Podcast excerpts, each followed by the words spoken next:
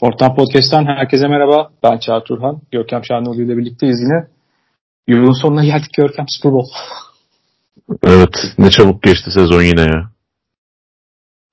Spor, bu sefer Super, şey, Super Bowl sponsorluğu e, Las Vegas'taki artık parayı vuracak olan kimse artık bu eğlence sektöründen herhalde çünkü tarihin acayip yani anormal bilet fiyatlarından bahsediyor. E, Vegas yani olur öyle şeyler ama asıl mevzu tabii ki Taylor Swift. Çünkü Taylor Swift ile alakalı olan özel bahisler hani Super Bowl özel goy goy bahislerini geçiyorum ama yani hakikaten fantastik Taylor Swift özel bahisler var işte. Maçı kazanırlarsa sonunda kendisine erkek arkadaşı evlenme teklif edecek mi etmeyecek mi? Bu arada ilişki sezonu Onu falan şey yapmışlar ama benim gördüğüm direkt hani Taylor Swift, Travis Kelsey değil de oyunculardan biri kız arkadaşına maçtan sonra saha içerisinde teklif edecek mi? o var. Ben Taylor Swift özelinde de gördüm. Ha, o da mı var? Ya Onu tabii o kadar fazla propet var ki yani hepsine hakim olmak mümkün değil tabii Başka ki. şey var. Şeydi e, bu sefer görmem. Yani Taylor, standart şeyler var değil mi? Mesela normalde işte bir ünlünün veya birilerinin gözükmesiyle alakalı futbol şeyi vardır. Standart, klasik böyle bahisler var. İşte Manning ailesi kaç kez gözükecek? Cinsel kaç kez gözükecek falan. Bunlar vardır. Ha, bunlar genelde bir buçuk alt üst sınırından falan olur. Taylor Swift için sadece milli maç sırasında bir buçuk alt üst sınırı var görmesi için. Ki normal maçtakini hatırlamıyorum yani. Artık kaç kere gösterirler. Ama şey var. Bak... Benim Tabii. gördüğüm e, bu Drake'in desteklediği takımların kaybetmesi olayı var ya. Gene var. Drake curse, Drake laneti hangi takımı bulur? İşte orada Chiefs'in herhalde e, oranı düşüktü. Yani favori olan Chiefs'ti. Ama belli de olmaz tabi. İşler belli olmaz. Bir de şey ee, neydi aklıma gelmedi.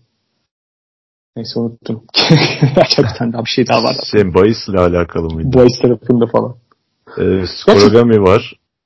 Skorigami olur mu? O en son sanırım şeyde olmuş. Ee, Seahawks'ın Broncos'u farklı mağlup ettiği maç vardı. O saçma maçta safety'ler mevziler falan. Aynen orada olmuş en son. Onun dışında işte klasik e, şeyler var. E, sanatçının adını unuttum. Amerikan Milli Marşı'nı söyleyecek. İşte ne kadar sürer söylemesi. İşte onun dışında aşırıla alakalı devre arası şovuyla Aşırın yanında alakalı. kimler çıkacak? Alicia Keys mi işte Ludacris mi ikisi de var tabii ki de. Çünkü aşırının en çok hit olan Sinyalcilerin hepsi var. Alicia Keys'ten bahsediyorum. çok ya aşırının en büyük iki hit şarkısı hangisiydi desen Alicia Keys'te olan My Boo ve Ludacris'te olan Ye şarkıları herhalde. O nedenle ikisinin ismi çok ön plana çıkıyor. Yani Alicia Keys şimdi evlendi, baklandı. Şimdi evli bir kadın olarak orada çıkıp başarılı My Boo'yu söylemesi ne kadar yakışık Bu şeye benzedi biraz. Ee, Canlı yayında şey yorumlarken şey yaparsın. Yani şimdi bizim örf adetlerimizde mutlaka Şeyden geldi bu da aklıma. Ee, aşırı şey demiş ya e, Taylor Swift'te serenat yapabilirim şeyde falan yani Travis Kelsey birden modasından çıkıyormuş. Şey gibi efektiyle Amerikan güreşi. Watch out watch out watch out. Taylor Swift de şey yani, ya bu şey gibi var işte bilmem neyin turizme etkisi, tanıtım etkisi falan gibi böyle goy goy hesap kitaplar falan var. Yani onun detaylarına girdiğin zaman şüpheli şeylerle karşılaşma olasılığı yüksektir tabii. Mesela buradaki ilginç şeylerden bir tanesi işte Taylor Swift'in potansiyel popülaritesini getirdiği NFL işte gelir etkisi veya falanla alakalı bayağı işte birkaç yüz milyon dolarlık bir şey okudum. Doğruluk yanlış falan çok ciddi. Ama şu ilginç. Mesela şu olası bahis varsa oynarım yani. En çok izlenen Super Bowl olacak mı diye. Çünkü Taylor Swift'in olmasıyla bağlı olarak daha öncesinde NFL pek izlenmeyen bir kitlenin yani bir demografik grubu işte özellikle kadınlar, gençler ve çocuklar arasında falan böyle izlenmesiyle alakalı ölçümler var bu sezon içerisinde. O yüzden öyle bir kitle de bir şekilde kayarsa ki zaten her yıl yani son konferans finalleri tarihin en çok izlenen maçlarından oldu yani Amerika'daki reytinglerde falan. Super Bowl izleyici rekoru kullanılır televizyonda belki. Bilmiyorum. Öyle bahis varsa yok düşünebiliriz. Bence kesin kırılır zaten ya. Hem e, Amerikan futbolunun, NFL'in genel anlamda her geçen sene e, global anlamda popülaritesinin artmasıyla birlikte yani bu sezonki Taylor Swift etkisi ciddi anlamda e, talebi arttırdı NFL'e karşı. Özellikle e, Taylor Swift fanlarının hitap ettiği e, gruplarda senin de bahsettiğin gibi işte e, gençler ve kadınlar ağırlıklı. Hatta e, bundan sebep uzun yıllardır Super Bowl'a reklam vermeyen bazı markalar yeniden e, reklam spotları satın almaya başlamış. İşte kozmetik ürünleri markaları, e, sağlıklı yiyecek e, markaları. Yani normalde NFL reklamları nedir? Daha çok böyle erkeklere, yiyecek. erkeklere hitap eden junk food, e, bira, işte çeşitli envai çeşit alkol firmalarının reklamları. Yani tam böyle bir e, futbol izleyicisi profili çıkarttığında kafanda yani onların hoşlanabileceği tarzdaki e, yiyecek içecek ya da onlara hitap eden ürünlerin e, reklamlarını görürdük. Şimdi işte Swift ve Swifty'lerin etkisiyle birlikte daha böyle e, kadınlara hitap eden ya da gençlere hitap eden e, reklamların olması bekleniyor. Hatta bu e, firmalar dediğim gibi reklam e, spotlarını satın almışlar. Bu da hani ekonomik anlamda kattığı başka bir şey. Çünkü bu Eras turu mesela şu an hala devam eden Amerika içerisindeki özellikle e, gittiği şehirlerde inanılmaz bir ekonomi yaratıyormuş. Yani Forbes'ta koca koca adamlar oturup bunları hesaplamış. Ben de biraz bakmıştım. Şöyle Ticketmaster'ın yani Ticket yani öyle bir biletlerin satılmasıyla alakalı olarak işte Ticketmaster'ın hegemonyasıyla ve ilgili rekabet şartlarıyla ilgili Amerika'daki tartışma böyle tekrardan belki hiç olmadığı kadar büyük bir şekilde açıldı mesela bundan dolayı. Önce geçen seneydi galiba falan biraz hani biz değiliz. Buradan bizi cancel edebilirler ama böyle bir yerde var yani açısından. Ee, şu olay bir de e, enteresan çok konuşuluyor. Tabii e, Japonya konserinden hemen sonraki gün Super Bowl gerçekleşeceği için yani e, onunla alakalı sıkıntılar aşıldı zannediyorum. Hani yetişme problemiyle alakalı. Çünkü hani özel jetiyle maçtan bir gün öncesi gecesi gelebilecek durumda ama şöyle bir, bir, bir gün önce artı 14-15 saat yani gün farkı var bir de yani. Cumartesi gecesi partilerine kadar yet- yetişebiliyor yani anladığım kadarıyla. Yani evet Amerika'ya ulaşmaktan yana ya da Las Vegas'a ulaşmaktan yana sıkıntı yok ama şöyle bir sıkıntı yaşıyor. Tabii biz çok anlayamayız bu sıkıntının nedenli büyük bir sıkıntı olduğunu ama e, Las Vegas'taki özel uçak park alanlarının birçoğu hatta neredeyse hepsi e, ayırtılmış Hepsi e, rezervasyon yapılmış. Yani Taylor Swift'in uçağına koca Las Vegas'ta yer bulamamış durumdalar şu an. Bunun Hakikaten faktörlerini... o da acayip bir olay yani. Gerçek gerçek bir olay mesela bu yaz geçen sene Katar'da falan yaşanmıştı yani. Dünya Kupası'nda falan. Gerçek bir olay yani. Böyle absürt birinci dünya problemleri var bazı insanların. Evet biz çok e, kullanmadığımız için o ulaşım şeklini yani özel jet olayına falan çok girmediğimiz için yani garip geliyor. Bilmiyoruz belki ama böyle bir problem var dediğin gibi. Burada sıkıntı hani sadece Super Bowl'dan dolayı şehrin çok e, yoğun bir gün geçirecek olması değil bu Suudilerin satın aldığı golf turu da e, aynı sanırım cumartesi bitiyor ama yine o dönemde Las Vegas'ta bir turnuva düzenliyor. Yani bir kısmını zaten onlar işgal etmiş durumdalar. Diğer kalanı da işte Super Bowl için gelecek çeşitli işte ünlüler, e, cemiyet, cemiyet insanları ve Vegas yani. Zaten e, her zaman trafiğin çok yoğun olduğu bir şehir. O nedenle uçağına yer bulamamışlar. Bir çözüm olarak şunu söylüyorlar yani şunu okudum. E, uçak en kötü ihtimalle Taylor Swift'i getirecek. Sonuçta hani inmek için hala yerler var mı pistler var. Orada da Taylor Swift'i bırakıp işte şehir dışında bir yere park edecek yani ne bileyim Las Vegas'ın çevresindeki şehirlerden bir tanesine gidip park edecek. Zaten bir gün orada e, Kelsey ile takılır. Maçtan sonra Taylor Swift. Ondan şey, sonraki konseri Avustralya'da çalışan servislerinin Levent'teki işte Maslak'takilerin arka sokakları başka semtlere inip orada beklemesi gibi bütün aynen aynen. Ben de e, her sabah ofise giderken e, malum İstanbul trafiği mümkün olduğunca az araba kullanmaya çalışıyorum. Yani metrobüse de yakın olduğu için ofisime yani metrobüsü çok yoğunlukla kullanıyorum. Ve bir 5-10 dakika yürüme mesafem var ofise. Yürüdüğüm yolda da böyle bir sokak var komple servislerin çekti. Yani onları sürekli görüyorum aklıma o geldi işte üstünde stemplerin isimleri yazıyor. Servisçiler oraya çekip kahveye falan gidiyorlar. E, Taylor Swift'in pilotu da o şekilde takılacak herhalde. Bu arada yani gene Amerika'daki basının yeterince bizim istediğimiz kadar böyle şey e, eyyamcı ve arsız olamamasıyla alakalı bir şey. Yani gibi beyaz pol ihtiyacının olması gereken konu işte Vegas'la alakalı her şeyi güzel gösteriyorsunuz falan da. İşte stat yeni falan. İşte zemini yenilemişler falan. Birkaç hafta önce zemin güzel değildi. Şimdi antrenman şartları ayırmakla alakalı işte bir tane takım zaten genelde tane ev sahibi takım olduğu için işte orayı alıyor. Diğer takıma da başka bir alan ayarlanıyor. İşte Chiefs belki sevmek takım olan Raiders'ın tesislerini falan alıyor. Tesisin, onların oraya geçmişler. Fortnite'a da UNLV'nin sırasını vermişler. Ama sahadaki sıkıntı böyle çok kaygan, kötü bir sıra, böyle sıkıntılar falan varmış orada. Orada birilerinin sakatlanmasından falan şüphe ediyorlar falan. Yani bu olay keşke şimdi Türkiye'de olsa. Of bir hafta var ya. Ne Basın açıklamaları falan. haberler, karşılıklı açıklamalar, birbirini şeye davet etmeler falan. Of. Canlı yayında hesaplaşalım. Jed York'la şey Varis Hunt televizyona çıkıp bu konuyu tartışalım. Neden sen ev sahibisin, neden sen değilsin falan. Yani bu takımlardan ikisi de Raiders taraftarlarının tüm NFL'de en nefret ettiği iki takım belki. Yani ben taraftarlar için muhteşem bir Super Bowl. kendi adıma söylemiyorum yani ben biraz daha kendimi arındırmaya çalışıyorum o fanatiklik mevzularından ama mesela Mark Davis'le dün açılış gecesinde bir röportaj yapıyorlar. Kısa bir röportaj. Orada şey diyor işte Raiders'ı falan ne zaman göreceğiz buralarda diyorlar. İşte burası en çok hak eden iki takımın geldiği yer. Benim de en favori iki takımım diyor yani böyle şakayla karışık. Ee, gerçekten e, eski bir Raiders linebacker'ı e, ne Morrison'dı şu an ilk ismini hatırlayamadım. Onun Antonio sen, Morrison mı? Muhte evet evet Antonio Morrison. Seneler önce işte onun bir röportajı vardı. Hiç aklımdan çıkmayan bir röportajı. Yani orada şey diyor. Oakland tabii o takım o zaman Oakland'da. Yani Oakland'da ve e, Kuzey Kaliforniya'da hani Los Angeles'ı da dahil edersek bu işin içine kırmızıdan nefret ederek büyür Raiders taraftarları diye. Bunun sebebi de Chiefs ve 49ers. Hani ikisinin Super Bowl karşılaşmasının Raiders'ın sahasında gerçekleşecek olması da gerçekten e, iyi denk geldi.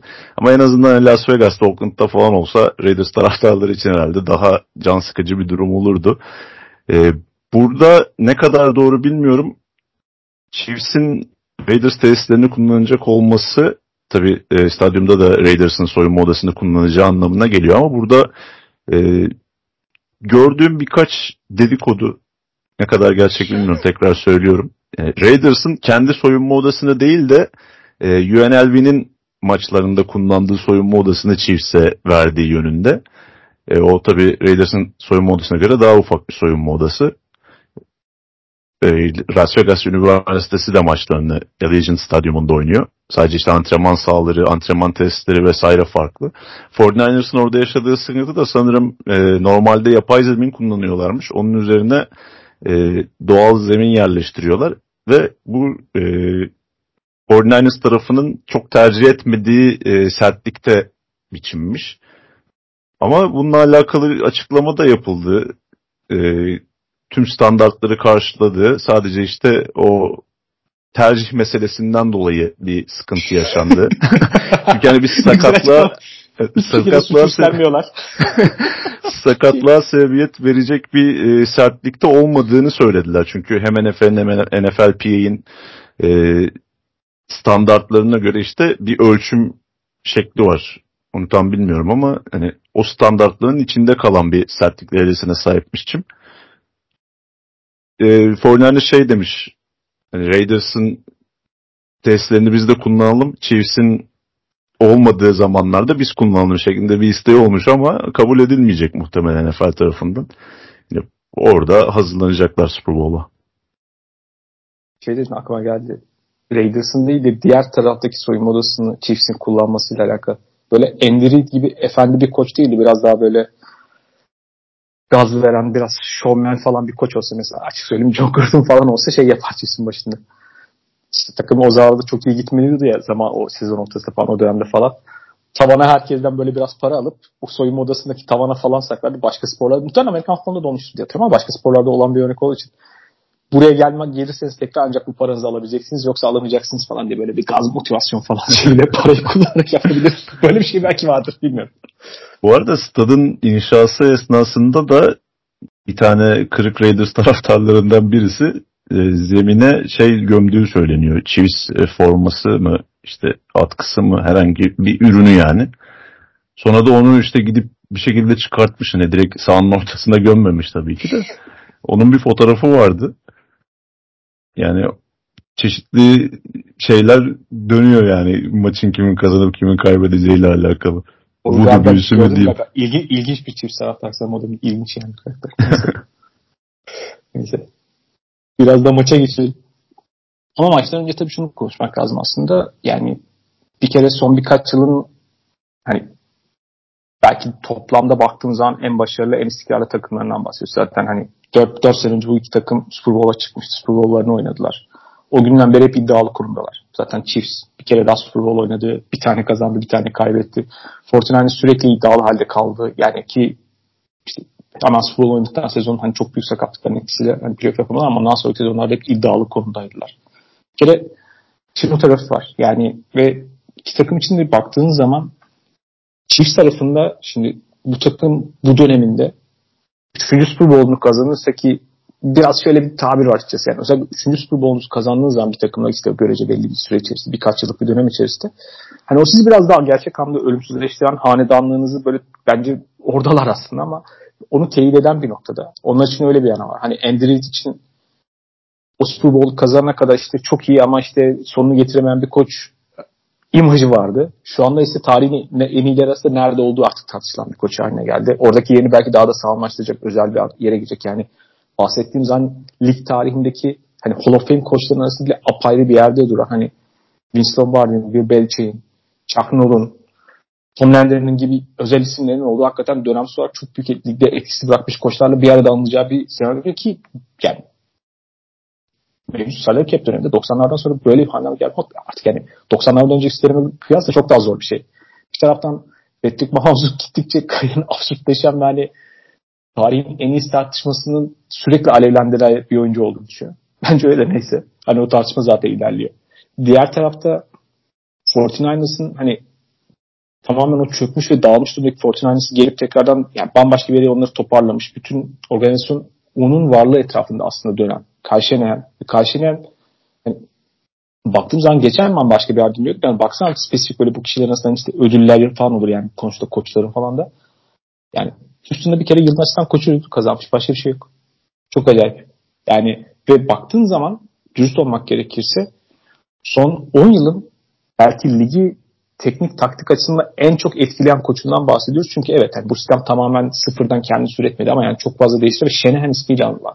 Onun asistanlığın yanına çıkan asistanların başarısıyla ve onların lig genelinde yaptığı etkileyen Shanahan sisteminden doğrudan çıkmış olmayan koçların bile Shanahan sisteminin merkezindeki prensipleri ki buna çift de dahil. Yani motion kullanma, aynı oyunları gizlemek için farklı person grupları üzerine aslında şeyleri kullanma noktasında onların aslında pek çok e, prensibi şu anda özellikle benimsediğini gördüğümüz bir takım halindeler.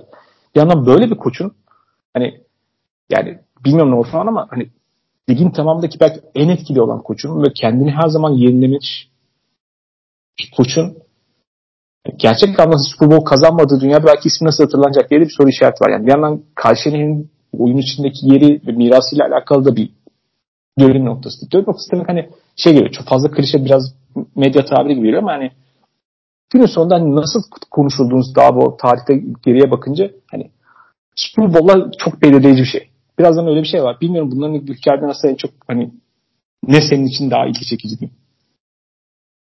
Takımların durumu tabii ki ilk e, aklıma gelen şey burada Chiefs'in herhangi bir hanedanlık için hak iddia etmesiyle e, alakalı çok önemli bir karşılaşma olacak. Çünkü NFL tarihine dönüp baktığımızda e, hanedan olarak niteleyebileceğimiz e, bana kalırsa dört tane takım vardı.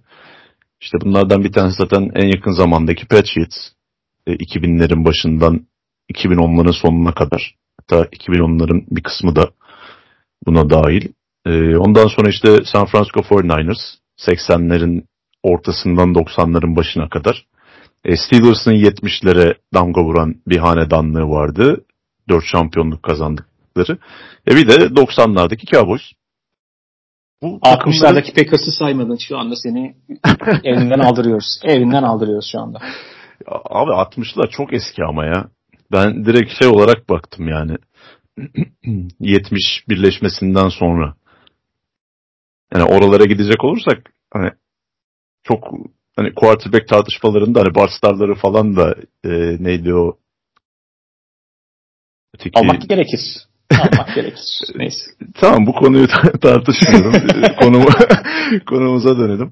Yani hanedan olan bu dört takımın ortak özelliklerine baktığımızda hepsinin bir kere en az üç tane şampiyonluk yaşamış olduğunu görüyoruz. Ve bu e, en az üç şampiyonluğu da belli bir döneme sığdırmış olmak gerekiyor. O nedenle yani Chiefs şu Mesela an... 3 şampiyonluk dedin ya. Mesela 15 Hı-hı. sene önce işte Steelers tekrardan iki şampiyonluk aldıktan sonra üçüncü kez şampiyonluk için Super Bowl'a çıktığında mesela Mike Tomlin daha sonrasında o kaybedilen işte Super Bowl'la alakalı olarak geri baktığında ya maçın önemli farkındaydık yani biz. Hani bu gerçekten gerçek anlamda bir hanedanlık teyidi ve ölümsüzleşme fırsatı olduğunu farkındaydık. Ben en çok ona üzülüyorum oyuncular için falan diye. Mesela hani o orada 3 kritik bir sayı hakikaten görünürdü. Aynen öyle. Chiefs iki tane şampiyonluğa sahip. Ee, son 6 yılın hepsinde konferans finali oynadılar. Son 6 yılın 5'inde son 5 yılın 4'ünde Super Bowl'a çıkma başarısı gösterdiler. İkisini kazandılar. Yani baktığın zaman çok başarılı bir takımdan bahsetmek mümkün ama yani hanedan diyebilmek için daha fazlasını kazanmış olmak gerekiyor bence.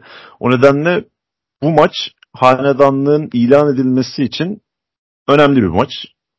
Bir ortak nokta da yine bu hanedan diye nitelediğimiz takımlara dönüp baktığımızda hepsinin arka arkaya kazandığı şampiyonluklar var.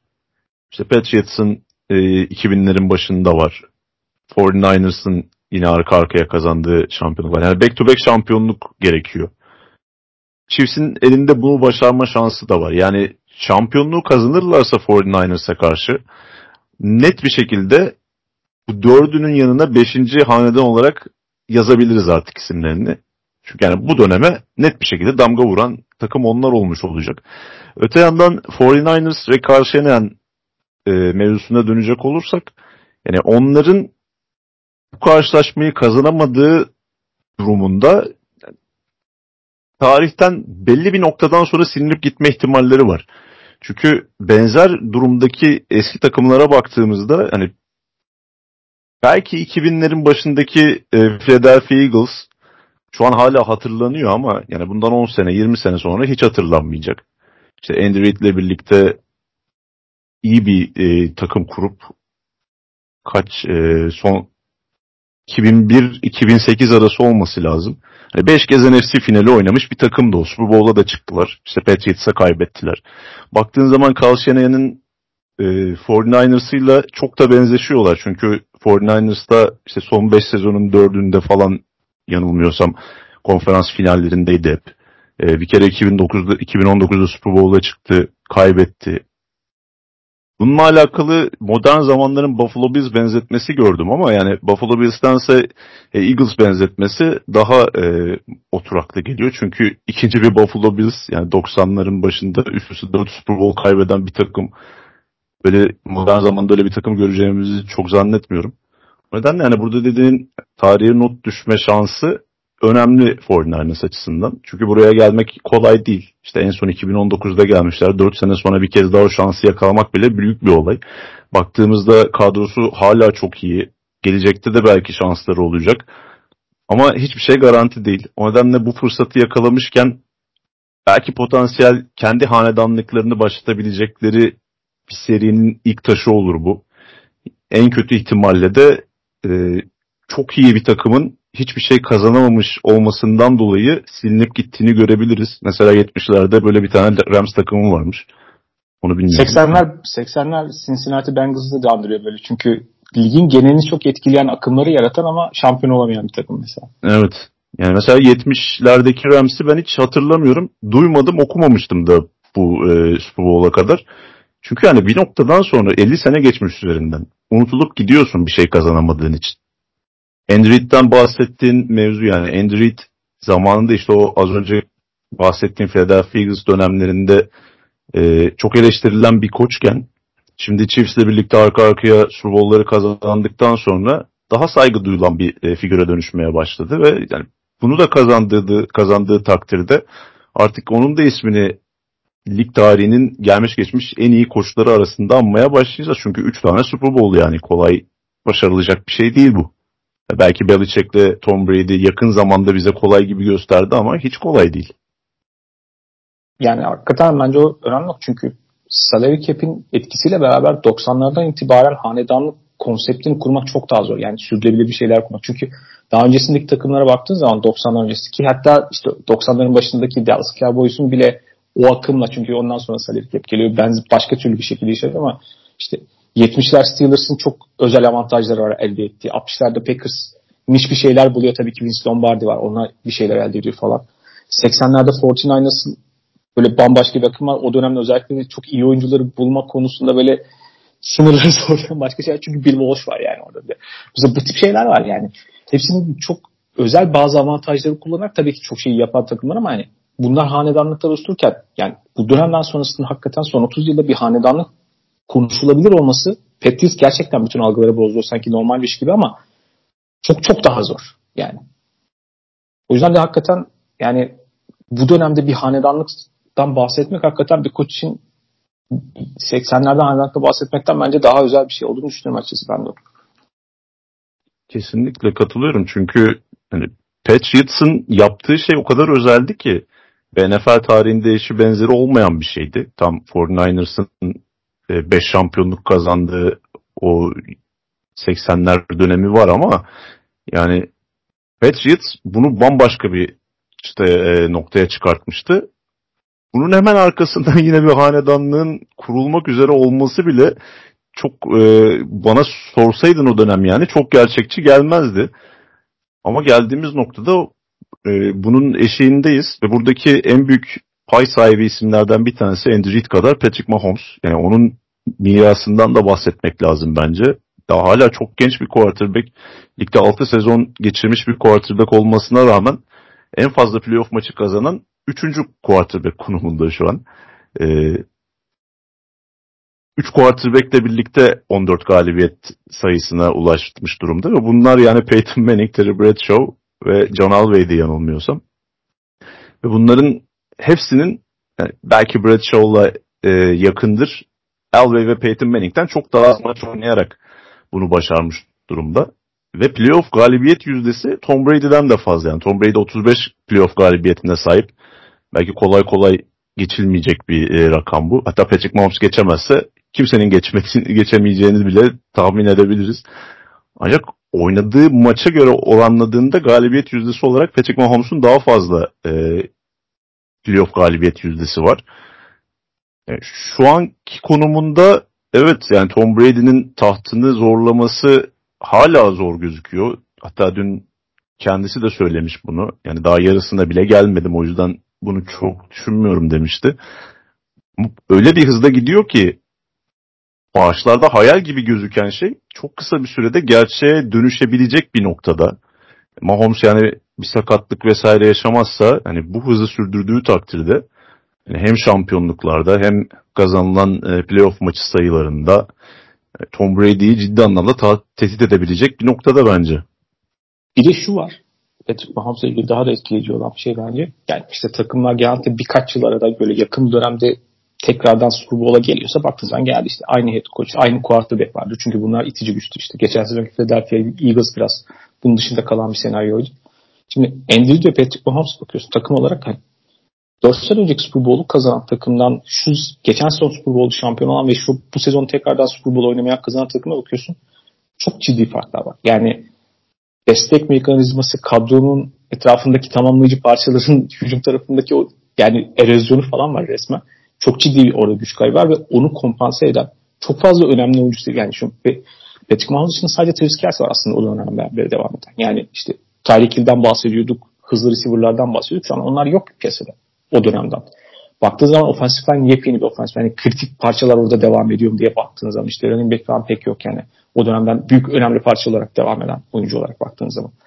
Bu mesela başka bir şey. Mesela Fortnite tarafında birkaç tane önemli parça hala aynı şekilde devam ediyor ama bu tarafta özellikle hücum tarafında yani Patrick Mahomes, hani Travis Kelsey bu kadar.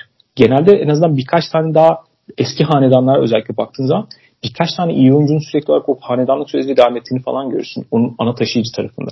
Bu takımda o yok ve geçen sezon yani Patrick Mahomes özellikle Bengals elendikleri iki sezon önceki konferans finalinde itibaren Patrick Mahomes'a göre özelleşmiş ve hani onun merkezinde oluyor yapayım diyeyim. Yani onun en bilinen noktada hani o patlayıcı pas engellemek üzere takımların işte sürekli e, high oynayarak böyle daha geriye tutarak biraz daha patlayıcı oyunu engelleme odaklı savunmalarına adapte olma noktasında hani önem belirleyiciydi o zaman. Daha sonrasında bu oyunu kendisi adapte olunca yani patlayıcı ve çok risk alan göreceğiz yani risk değil, hani çok risk alan değil ama patlayıcılık odaklı, derin pas oyunu odaklı bir oyundan çıkıp tamam yani verimliliği çok daha üst seviyede, çok daha az patlayıcılığı olan ama çok daha az hata yapmanız gereken, belki hatasız oynamanız gereken bambaşka bir quarterback hani yetenekli bir pasörden kusursuz bir quarterback'e evrilmeyi başaran bir oyuncu haline geldi. Geçen sezon playoff'ta Superman oynadı. Bu sezon, sezon içerisinde çok dalgalı geçtiler ama playoff'ta Superman gibi oynadı gene. Yani geçen sezondan sonra bu sezonki takım yani oynaması falan akıl bir şey diyeceğiz. Bu takımın evdeki hücum malzemesiyle. Specs var, savunma var o ayrı kısmı ama bunu yapabilecek gelişim Tom Brady'nin örneğin kariyerinin başındaki oyuncuyla sonundaki oyuncu evet çok ciddi bir gelişim var ama yani kariyerin ilk yıllarındaki oyuncuyla sonun birkaç yıldaki oyuncu aynı değil. Ve o değişim çok daha uzun bir süre aldı. Ve bu kadar sıkıntılı bir takım Super Bowl'a taşıyacak kadar üst seviye olmadık Tom Brady açıkçası. Yani Super Bowl takımlarına baktığımız zaman çok daha iyi destek mekanizmaları var.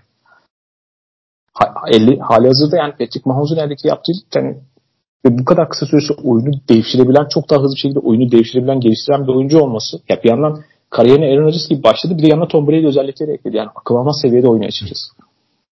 Adaptasyon burada en önemli faktör dediğin gibi. Yani hem kendi takımındaki değişimlere bu değişimlerin kısa sürede çok fazla olmasını da hesaba katmamız gerekiyor. Bunlara adapte olması ekstradan da onu engellemek üzerine rakiplerin sürekli değiştirdiği taktiklere adapte olması muazzam bir olay. Yani bu iyi bir quarterback, yıldız bir quarterback de değil artık özel bir quarterback olmakla açıklanabilecek bir şey. Ee, Mahomes'un playofflardaki Superman'e dönüşme ve genel itibariyle quarterbackliğinin evrimleşmesini artık daha böyle e, iyi bir şarap misali bir quarterback'e dönüşmesindeki en e, bunu açıklayıcı istatistik yani ne kadar inanırsın ne kadar inanmazsın bilmiyorum yani, yani ne, ne kadar gerçekçi bir istatistik de diyebilirsin dinleyicilerimiz de diyebilir ama e, Pro Football Focus'un turnover worthy pas e, istatistiği var ya top kaybı olabilecek ama hani şansıyla kurtardığı pozisyonlar gibi niteleyebiliriz. Yani bu sıfır Patrick Mahomes'un bu e, playoff döneminde 3 maçta. Ve zaten top kaybı da sıfır haliyle. Bu bile ne kadar olgun bir quarterback'e dönüştüğünün göstergesi bence. Hatta Mahomes'u e, bu Joe Burrow'un çıkış yaptı işte Mahomes'u elediği sezonlarda falan eleştirirken insanlar en çok kullandığı argümanlardan bir tanesi buydu. Yani Patrick Mahomes e, çok fiziksel özelliklerine ve işte kol kuvvetine, e, platform dışı oyunlarına hani quarterback'likten ziyade fiziksel avantajlarının ona sağladığı şeylere çok fazla güvenerek oynayan bir oyuncu eleştirisi yapılıyordu. Ancak yani Tyreek Hill'in ayrılması da belki bu değişimi tetikledi.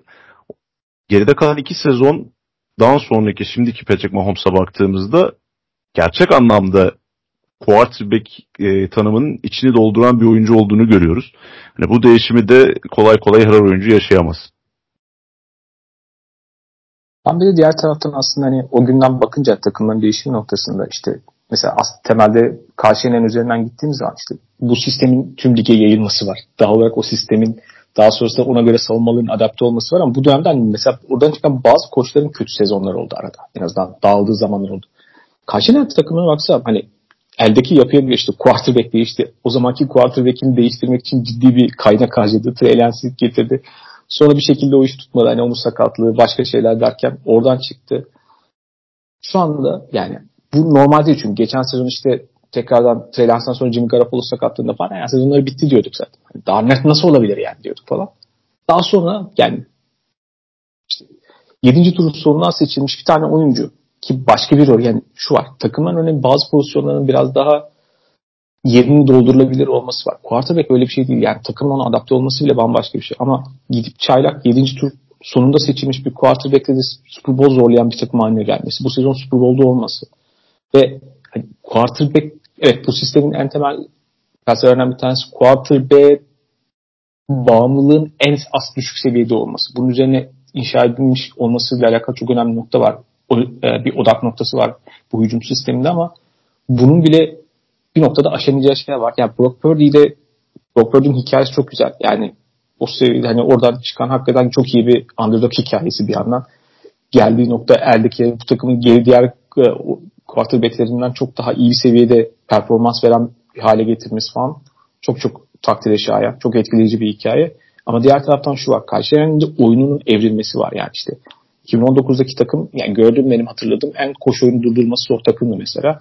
O takımdan bu takıma bakıyorum. Evet hala koşu oyunu önemli ama bu takımın şu an çok çok iyi bir koşu oyunu var diyemiyorum yani. Christian McCaffrey olmasa ki orada da babasıyla iki babasının ikisinin babasının zamanında birlikte Super Bowl kazanması gibi iki gene koç ve oyuncu olarak gene Super Bowl kazanma şansı var. Çünkü Denver döneminden bağlantılar var. Denver'ın öncesi hatta San Francisco'da daha öncesinde bağlantıları olan bir ikili. İşte Mike Shanahan Ed McCaffrey. ikisinin babası.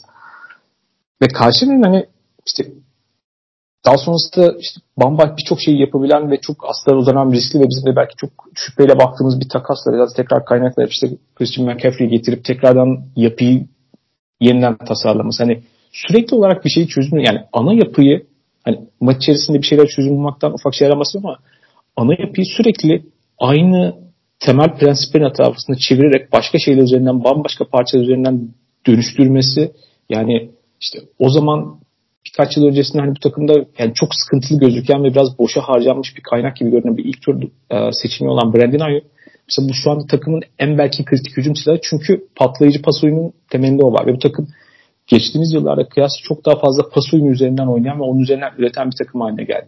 Hem başka şey var. Yani bir yandan da Kayseri'nin hücum dehası konusunda hani bu sezonun çoğuna baktığımızda çok dominant bir hücum performansı geçirdiler. Birkaç yıl önceki kadar etkili bir savunmaları da yok. Ve tüm bunları düşündüğümde o kadar yanından önemli asistanlar ayrıldı. Onlar genelde başarılı oldular. Hani bir organizasyonu kültür olarak hani yenilemek, işte takımı temel prensiplerin etrafında tekrardan yenileyebilmek, hala sürekli olarak rekabetçi kalabilmek falan çok özel bir iş ve o yüzden de açıkçası Kayseri'nin tarafında da bir de böyle bir taraf var. Yani yaptığı işin ne kadar büyük ne kadar özel olduğunu fark edilmesi anlamında hakikaten bir Super Bowl kazanmayı bir noktada hak eden bir koç. Bir de e, hoşuma giden bir şey gördüm. Bu medya gününde ilk gündü e, onun işte röportajları vesaire falan hani ilk üç gün böyle bir sirk ortamı falan var ya. Karşılayan galiba bir şeyler atıp gelmiş birkaç tane lira yuvarlayıp gelmiş. Kafa çok iyiydi. Hiç karşılayan gibi değildi yani. Mutluydu falan. Hoşuma gitti. geldi. evet evet o röportajı ben de gördüm. Ya Karşılayan'ın kariyerine baktığımızda belki de çıkarttığı en iyi iş bu 49ers hücumu. Çünkü zaten istatistikler, istatistiksel açıdan da baktığımızda hücum DVO'yinde hangi metreye bakarsan bak birinci sırada kapattı 49ers bu sezonu. Ve hatlı sayılır bir farkla birinci sırada kapattı. Zaten göğüs testiyle de bunu görmek mümkün. Yani 49ers maçlarını izlediğinizde onları durdurmanın mümkün olmadığını görüyorsunuz. Yani yapabileceğiniz tek şey aslında Detroit Lions'ın e, konferans finalinde zaman zaman başarılı olduğu gibi hani biraz geciktirmek ya da e, biraz onları o rotasından saptırmak. Çünkü bir noktadan sonra yeniden toparlanıp bir geri dönüş yapabilecek güce de sahipler. Hani durdurulamaz bir hücum görüntüsü veriyor e, Karşılayan hücumu. Bu da e, Brock Purdy ile doğal olarak alakalı bir durum. Çünkü aslında bunu ilk önce keşfeden e, Sean McVay olmuştu birbirinin varyasyonu diyebileceğimiz hücum sistemlerini kurgulayan iki koç e, farklı yollara saptılar bir noktadan sonra ama yani Sean McVay de Kyle Shanahan de baktığın zaman aynı tarzda e, quarterback'ini yönetmeyi seven ve yani bir bakıma quarterback'ten ziyade kendisinin o quarterback'i e, oynamasını sağlayan koç tarzına yani koçluk tarzına sahip iki koçtu bunlar. Baktık yani Jared Goff'la... Joystick'le quarterback'i yönlendiriyor gibi sanki. Aynen öyle. Yani Sean McVay bir noktaya kadar yani o quarterback'le koç arasında play caller arasındaki ters iletişiminin kesileceği ana kadar e, savunmayı okuyup Jared Goff'a söyleyen yani bu kadar olayın içinde olmayı seven ya da doğrusunun bu olduğunu düşünen bir koçtu. Ama baktık yani Jared Goff'la olmuyor. O Patriots'a kaybettikleri Super Bowl. Ondan sonra hani benim bu sistemi daha üst seviyeye çıkarabilmem için e, benim yönetimim dışındaki anlarda da e, kendi kendine bir şey üretebilecek bir quarterback'e ihtiyacım vardı ve Matthew Stafford'ı aldı yani. Üzerine Goff'u vardı işte bir sürü draft hakkı vardı. Nitekim haklı da çıktı. Super Bowl'u kazandı. Aynı dönemde Karşeneyen de yeni bir quarterback arayışına girmişti. Çünkü hani Jimmy Garoppolo ile bu takımın gidebileceği yer belli. Bunu birkaç kez gördü. Zaten bu takım bir noktaya kadar rahat bir şekilde geliyor. Onlar için önemli olan o şampiyonluğu kazandırabilecek quarterback oyununu sağlayan bir ismi bulmaktı. İşte Trey Lance'i denediler. Olmadı. Ama bu sefer e, futbol tanrıları Karşeneyen'in yüzüne güldü ve olmayacak bir noktadan kimsenin aklında bile yokken belki o sistemi sonraki seviyeye çıkartacak quarterback eline düşmüş oldu. Sakatlıklarla vesaire de o şansı buldu Brock Purdy ve 49ers hücumunun en üst seviyeye çıkmasını sağlayan isim oldu. Çünkü yani bu takımı bu sezon izlediğiniz zaman geçtiğimiz sezon işte Purdy'nin dahil olmasından sonra da zaten hani Garoppolo'yla aralarındaki farkı net bir şekilde görebiliyordun yani yapabildikleri ve yapamadıkları açısından. Burada belki en önemli faktör yani dediğim gibi sistem çöktüğü zaman kendi başına da bir şeyler üretebiliyor Brock Purdy. Bu gerçekten ciddi bir e, avantaj ve rahatlık sağlamış durumda karşı yeneyene. Sadece koluyla değil bunu ayaklarıyla yapabiliyor olması da çok önemli. Detroit Lions'a karşı geri gelmelerinde ve o üstünlüğü korumalarındaki en önemli faktördü belki. Yani Packers maçında da bunu bolca kullandığını görmüştük. Ya, scramble yeteneği günümüz NFL'inde çok ciddi derecede fark yaratıyor gerçekten. Ve Purdy'nin ilk yani karşına Non'a verdiği oyun işlemediği anlarda o gelen baskıya rağmen işte bazen darbe alıp bazen baskıdan kaçarak e, oyunu kendi başına devam ettirip doğru pası buluyor olabilmesi bile inanılmaz derecede fark etmiş durumda. Yani bunları yapabiliyor olması 49ers'ın şu ucun performansına ulaşmasında büyük bir paya sahip. Sırf bu nedenle de yani Purdy'nin yaptığı işe saygı duymak gerekiyor bence. Yani bireysel olarak e, quarterback hiyerarşisinde nerede olduğu ayrı bir tartışma konusu. 49ers sistemi için yaptıkları e, onu zaten iyi bir quarterback yapıyor. E, bu nedenle de yani yazdığı hikaye son sıra seçimi olarak geldiği nokta e, çok çok takdir edilir. Tabii birkaç yıl öncesinde Super Bowl rövanşı olması tarafından Chiefs daha o kazanan taraftaydı ve daha oralarda daha fazla olmaya alışan bir takım. Fortnite Super Bowl'a tekrardan ilk kez dönüyor ve onların tarafında özellikle o Super Bowl'daki gene kritik oyunculardan yani önemli oyuncu sayısı devam eden önemli oyuncu sayısı daha fazla. O yüzden onlar için özel bir rövanş tarafı var, hikayesi var. Biraz onlar için biraz daha yani özel bir anlamı var belki orada. Şuna başlayalım o zaman. Başka bir notun yoksa özel olarak. Biraz maç planlarına geçelim. evet. evet. Bir yandan da yani, yani iki tane özel hakikaten takım ve bunları sahada nasıl oynayacağını görmek de yani oldukça ilgimizi çekiyor açıkçası. Yani. Ve şu var ilginç olan tabii ki işte Chiefs'in sezon içerisindeki özellikle hücum tarafındaki silahlarındaki eksikliklerle alakalı. Yani bu takım Super Bowl'a gelmesini istiyoruz ama yani playoff'ta inanılmaz oynadılar. Tamamen her şeyi çevirmiş durumdalar. Onda da Raiders maçına kısmında kaybettikleri Raiders maçının bir uyandırma hizmeti sağladığını söylüyorlar. Raiders bir kıyak da orada çekmiş oldu aslında. Fortnite ise tam tersine yani Aralık başında özellikle Philadelphia'ya yendiği günden beri hani o zamandan çok dominant bir takım olarak gözüküyordu NFC'de. Gittikçe yani orayı iyice açtılar ama baktığın zaman son iki maçlarında playoff'ta çok şanslı olduklarını söylemek mümkün bir yandan. Yani iki maçı da beklentilerin çok altında performanslarla yani biraz rakiplerinin kendi hediyelerini daha fazla ön plana. Tabii ki o hataları davet etmek ve o hatta rakibin hatalarını kullanmak önemli bir şey ama biraz beklentinin altta kalan ve açıkçası son gidişat anlamında kötü, daha aşağı doğru inen bir yörüngesi olan bir takım durumunda ama bir tane maç kaldı zaten artık bundan sonrası ne olacak? İşin ilginç tarafı diğer taraftan da gelirsek aslında maç planlarına geldiğimizde bunlar da muhtemelen biraz da faktör olacaktır. Ama şöyle yapacağız biraz açıkçası. Ee, sen zaten bir yandan da yolculuk yaptığı için muhtemelen sen 32 takım taraftarı da herhalde bir noktada bizim düşmanımızsın veya sen bize karşı yalnızsın falan diye bir şeyler söylemişti. Söylemese de söyleyecektir. Klasik olarak. ben ise bir pek istersen 49ers tarafında olmayacağım için öyle kendime bir kıyak yaptım. ben Chiefs tarafındaki olacağım. Yani ben Chiefs tarafındaki koçlar gibi biraz hani ne yapardım, neye bakardım, nasıl oyun planlardım şekilde olacağız. Sen de 49ers tarafını ele alacaksın. Karşılayan olmak cool bir şey şimdi yani. yani dürüst olmak gerekirse. O yüzden evet, yani zevklerimiz de benziyor az çok. İşte o da rap dinliyor, ben de rap dinliyorum. Tabii karşılayan yani büyük rap, rapçi yani hakikaten.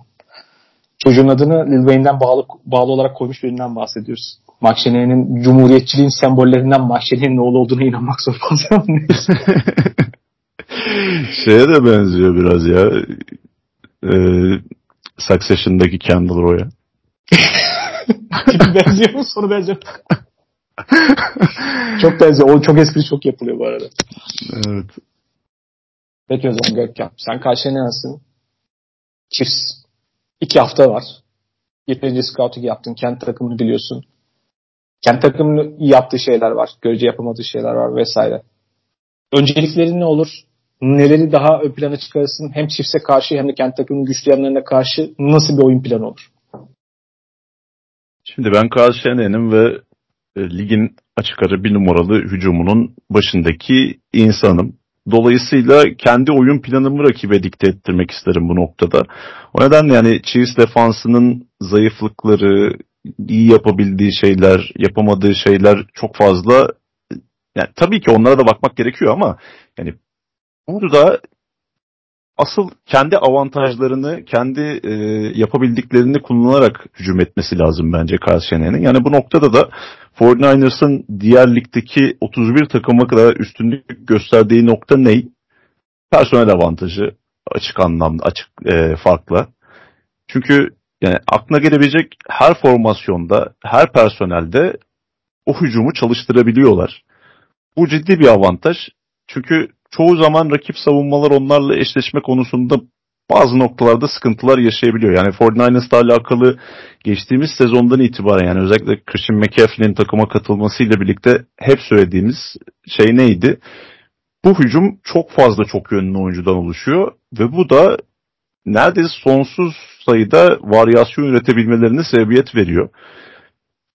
E, bu nedenle yani buradaki formasyon eşleşmeleri yani personel eşleşmeleri çok kritik olacak. Çok fazla e, fullback kullandığını biliyoruz zaten 49ers'ın. Dolayısıyla ligin en fazla e, 21 personel dediğimiz iki running back'li ve bir tight end'li dizilimi kullanan takım olmaları da sürpriz değil.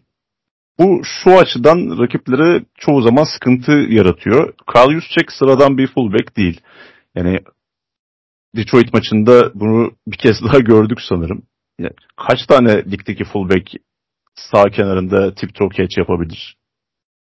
Yani, end slash e, fullback tanımlarına alışırız ama Juszczyk yeri geldiğinde bir wide receiver'a dönüşebiliyor.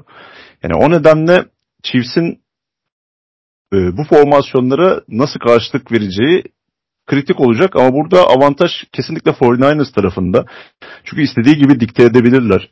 E, yüz şekli yani fullback'li formasyonlarda bir motion'la ya da işte bir e,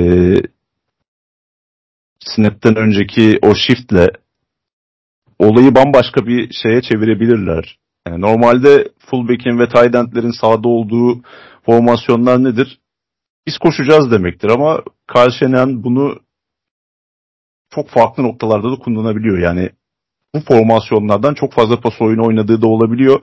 Çünkü çok iyi pas yakalayabilen tight end'i var, fullback'i var, running back'i var, receiver'ları var. Yani ne yapacağını kestirmenin çok zor olduğu bir hücum bu. Ve genelde e, 21 veya 22 personelle hücumlar sahaya çıktığında savunmalar temel e, formasyonla yani 3 linebacker, 4 defensive back. Önde de işte 4 e, defensive line oyuncusuyla onları karşılamayı tercih eder. Çünkü koşuyu durdurmak burada önemli nokta. Hücum sahaya çıktığı formasyonla biraz koşacağını gösteriyor. Yani buralarda avantajı kendi tarafına çekme şansı çok yüksek bence 49ers'ın. Peki o zaman şunu sormak gerekiyor. 49ers'ın o taraftaki avantajlarına kıyasla baktığın zaman takımın en temel aslında oyun planına baktığın zaman bir kere tabii Christian McCaffrey topu koşu oyununda belli bir belini sağlamaya çalışacak ama patlayıcı pas hücumunu yaratma noktasında sürekli Brandon Ayuk'a gitmeye yönelik bir mutlaka orayı arayacaklardır, kurcalayacaklardır ve bu sezona baktığın zaman aslında çift savunmasının belki geçen sezona göre biraz daha kırılgan olduğu nokta aslında belki aldığı risklerin de doğal sonucu olarak hani derin topu savunmakta biraz daha belki zorlanan bir takım var aslında bu sezon. O tarafa karşı Chiefs'in özel önlem alacağını düşünürsen başka neler ön plana çıkarırsın?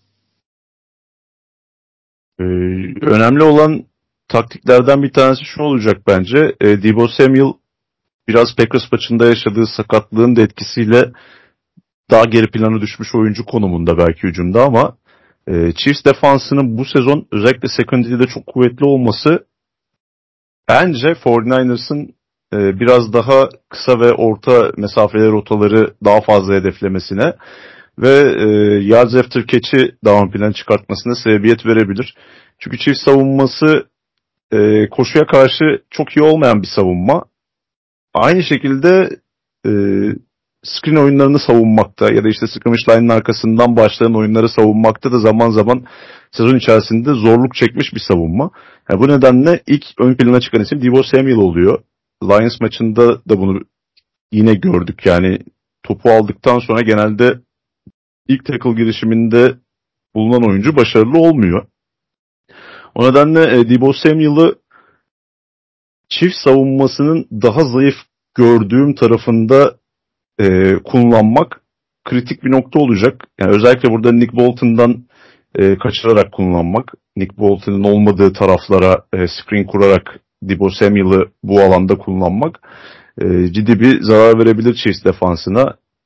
Bir benzerini Chiefs e, Ravens'a karşı e, yapmıştı. Gerçi Ravens'a karşı oynayan çoğu hücum takımı bunu deniyor. Çünkü Ravens'ın da bu sezon savunmada zorlandığı bir nokta varsa hani belki screenleri savunmaktı. Ama Kyle Hamilton'dan uzak tarafa e, screen kurarak oynuyordu hücum takımları. Benzer bir yaklaşım hani Divo Samuel screenleri Nick Bolton'dan uzak tarafta bu karşılaşmada görebiliriz.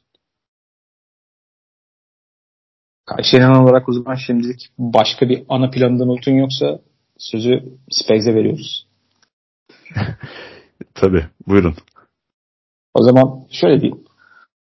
Biraz aslında daha temelde nelere bakmak gerekir. Chiefs tarafında olsam ben Steve Spaniolo olsam ki yani şu konuda herhalde play olarak, olarak isteyebileceğiniz en isimlerden biri eldeki malzemenizi maksimize etme noktası bu tip maçlar kazandı. Bir kere şu realiteyi tekrardan sürekli görmeye başladık. Yani hücumların bahsettiğim gibi dikte etme özelliği çok daha yüksek. Yani onların elindeki kontrol çok daha yüksek. O yüzden savunma olarak biraz onlara adapte olan ve mümkün olduğunca hani sürekli onları durdurmak ve kalıcı hani durdurma mekanizmasından ziyade işte benim için gerektiği kadar onlardan alabileceğim fırsatçı olmak. Bence oradaki geçen dinlediğim kelime çok da mesela daha çok kaos ifadesi bana daha çok uygun geliyordu ama volatility aslında. Yani daha inişli çıkışlı, riskli, o bahsedilen aslında top kaybı yaratacak oyunları kullanmak ve onlardaki sayıyı azaltacak şekilde şeylere odaklanmak daha önemli. Bu da ne? Bir kere sürekli olarak ben bu hücumu durdurabilir miyim? Yani hani biraz zor. Zaten çok üst seviye bir savunma. Ama neyi yapabilirim? Fırsatçı olabilirim. Fırsatları kullanarak top kayıpları yaratabilirim ki sahanın ortasını özellikle oradaki coverage discards'ı izlemeyle beraber orada sıkıntılar yaşayan, ilk opsiyonu alındığında sıkıntılar yaşayabilen bir quarterback dünyasında oradaki karışıklıkla beraber oradaki top kayıplarını kullanma noktasında daha iyi iş çıkarabilirim. Ravens bana çok güzel örneklerini gösterdi. Tekrardan bakmak lazım ki son iki maçında da Brock Purdy bu toplardan birkaç tane attı. Packers pek yakalayamadı. Detroit bir tane yakaladı. Daha fazlasını yakalıyorsa belki işleri değiştirecekti.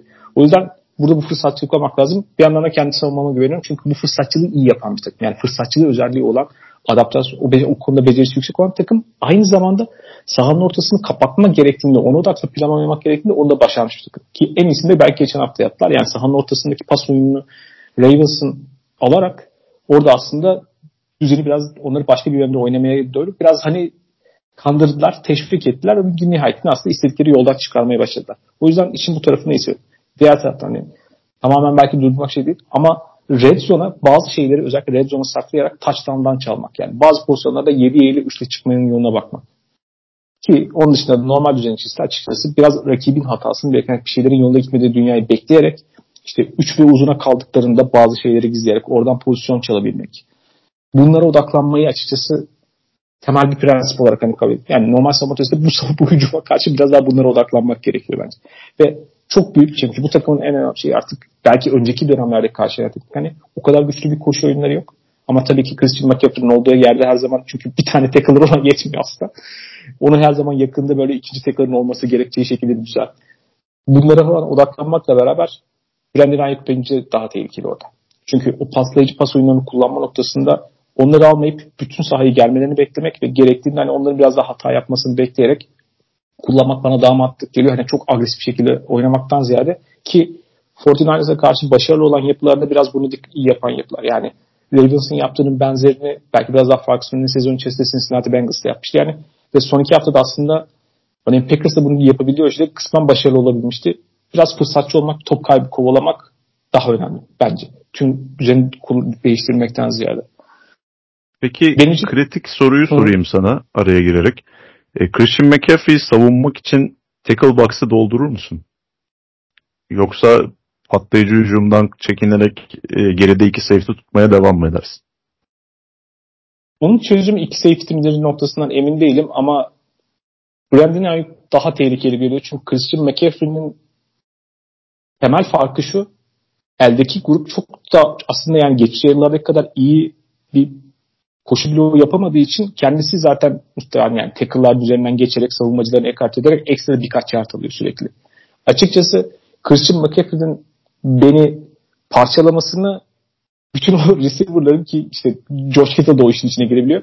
O receiver'larla verecek 25-30 yardlık oyunlardan daha şey bulup çünkü ben iyi bir yandan düşünüyorum grup olarak hani derin pas savunma çok iyi değilim. Ona biraz daha önlem almak isterim ama iyi tackle yapan bir takım. O yüzden de hani o taraftaki riskte oyuncularıma güvenerek onu almayı biraz tercih ederim diyeyim. Yani Buffalo Bills maçı stratejisi burada biraz daha ön plana çıkabilir o zaman. Evet. Koşuya kontrollü olarak izin verme. Patlayıcı biraz oyunu engelleme. Çünkü bir de şu var yani gerçek anlamda artık bu dönemde hani hücum savunma dengesizliğinde savunmanın her şeyi yapamadığı bir dünyada biraz rakibe göre neyi yapabilirim? Rakip başka türlü oynamaya nasıl şevk ederim? Mevzu bence biraz daha mantıklı bir senaryo. O yüzden mümkün olunca Burak Pörde'den top çalmak mümkün olduğunca önceliğim olur. Bir de şu var. Tabii ki yani benim için oradaki en büyük tehlike nedir? Tabii ki bu takımı ya bir karşı takımla karşı oynarken işte o motionlar ve formationlarla işte sürekli gizlediği oyunlar, başka sürprizleri çıkarması, işte play action'ın riskleri vesaire falan. Bu sezon Chiefs'in iyi olduğu şeylerden bir tanesi görece diğer takımlara kıyasla örneğin bu motion'ı yani oyun öncesi motion'ları savunmak yani. Oradan açıkçası rakibin belli alışkanlıkları varsa onlara göre adapte olarak kendi içerisinde organize olup iyi iletişime çabuk reaksiyon verebiliyorlar. Bunu iyi yapan bir takım. Ama dikkatli olmak lazım. Çünkü bu seviyedeki artık en üst seviyedeki satranç oyunundan bahsediyoruz. Rakibin görmeye alışık olduğu şeylerin tersini yaparak rakibi kandırma sürekli takımların artık iyi yaptığı bir şey. Ki Chiefs'in hücum planına geldiğinde böyle bir şeylerden bahsedeceğim. O yüzden bunlara karşı dikkatli olmak lazım ama o konuda fena değiller.